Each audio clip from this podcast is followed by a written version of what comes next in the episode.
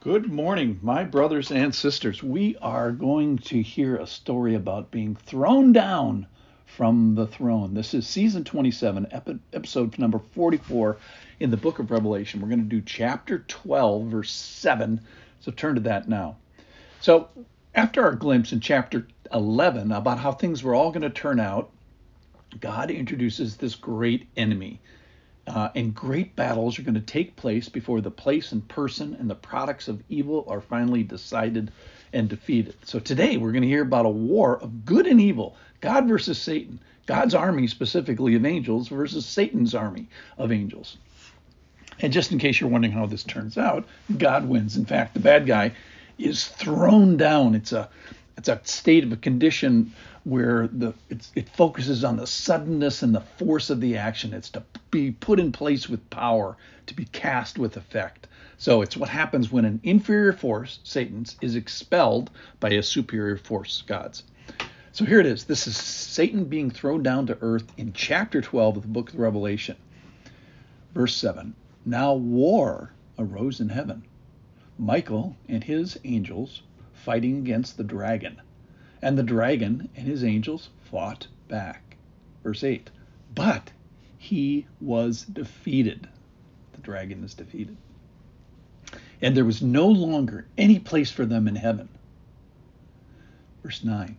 And the great dragon was thrown down, that ancient serpent, who was called the, the, the devil and Satan, the deceiver of the whole world.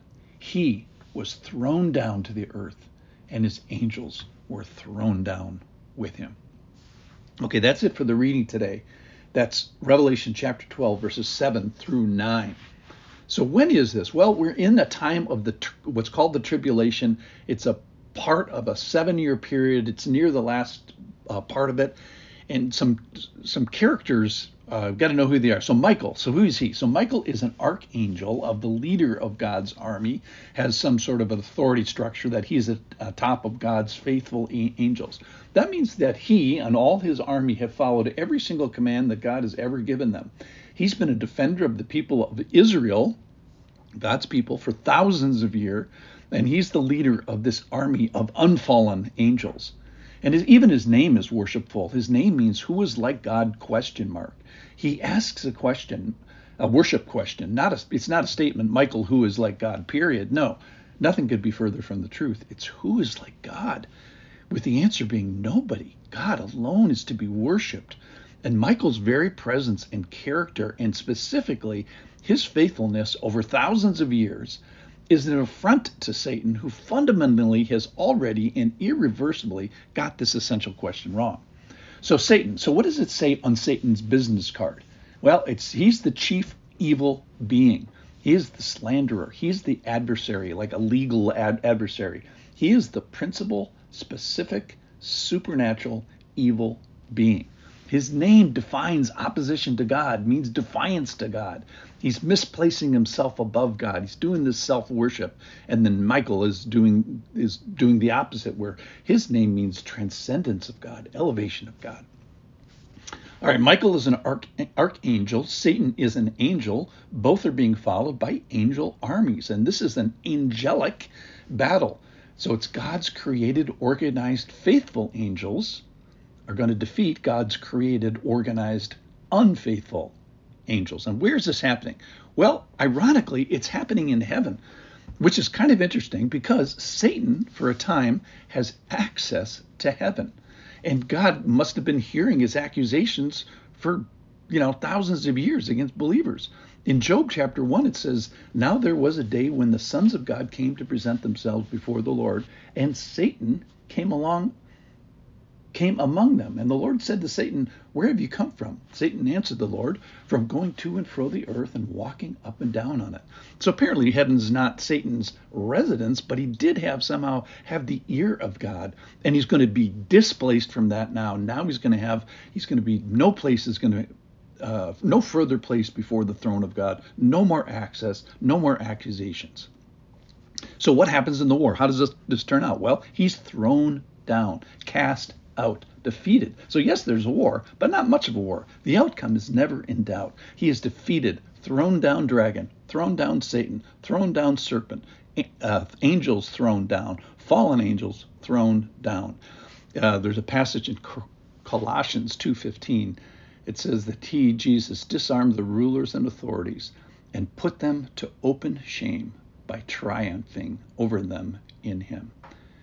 And this is similarly a triumph, no question about it, uh, defeat in war. All right, so in conclusion today, let me wrap this up. We hear today of angels who get it wrong and angels that get it right. The devil, the deceiver, is defeated and displaced. So it's not going to go well for creatures that get it wrong. Um, and here's the difference. In Hebrews 2:16 it says, "For surely it's not angels that he helps, but he helps the offspring of Abraham." So remedy is available for humans who find themselves on the wrong team. On the wrong team. So even if light bulbs are going off on Satan's team, uh, that oh my leader's not ultimately power powerful. Guess what? They're going to be thrown down with effect by this faithful uh, army. Stick around. The next ten chapters we'll talk about that. Now Satan's going to rage a bit. Um, but ultimately, there's nothing that Satan can do to change his powerlessness. He's going to rage, but it's not going to last. And people are going to realize that they might be on the wrong team. And without faith, without change, every single person on the planet is already on the wrong team of God. That whoever does not believe is condemned already. So we start kind of from a bad way. We all have angels, we all have agency, excuse me, and angels start sinless, but they have an agency, free will, to go away from God. And people start stained with sin, but have agency to go toward God. So let's get this right. Um, it's like watching a football game until the last commercial break, and your team is supposedly winning, and you think you're wearing the winning jersey, and then very near the end, your team is thrown down. So here's the good news you can put on the right jersey and be on the winning team if you do it before the game is over. So get on the right team. If you don't know you're on the right team, then you are actually on the wrong team. Yikes. So the charge is get on the right team today. Put on the right jersey. Don't be thrown down out of the throne room. Thanks for listening.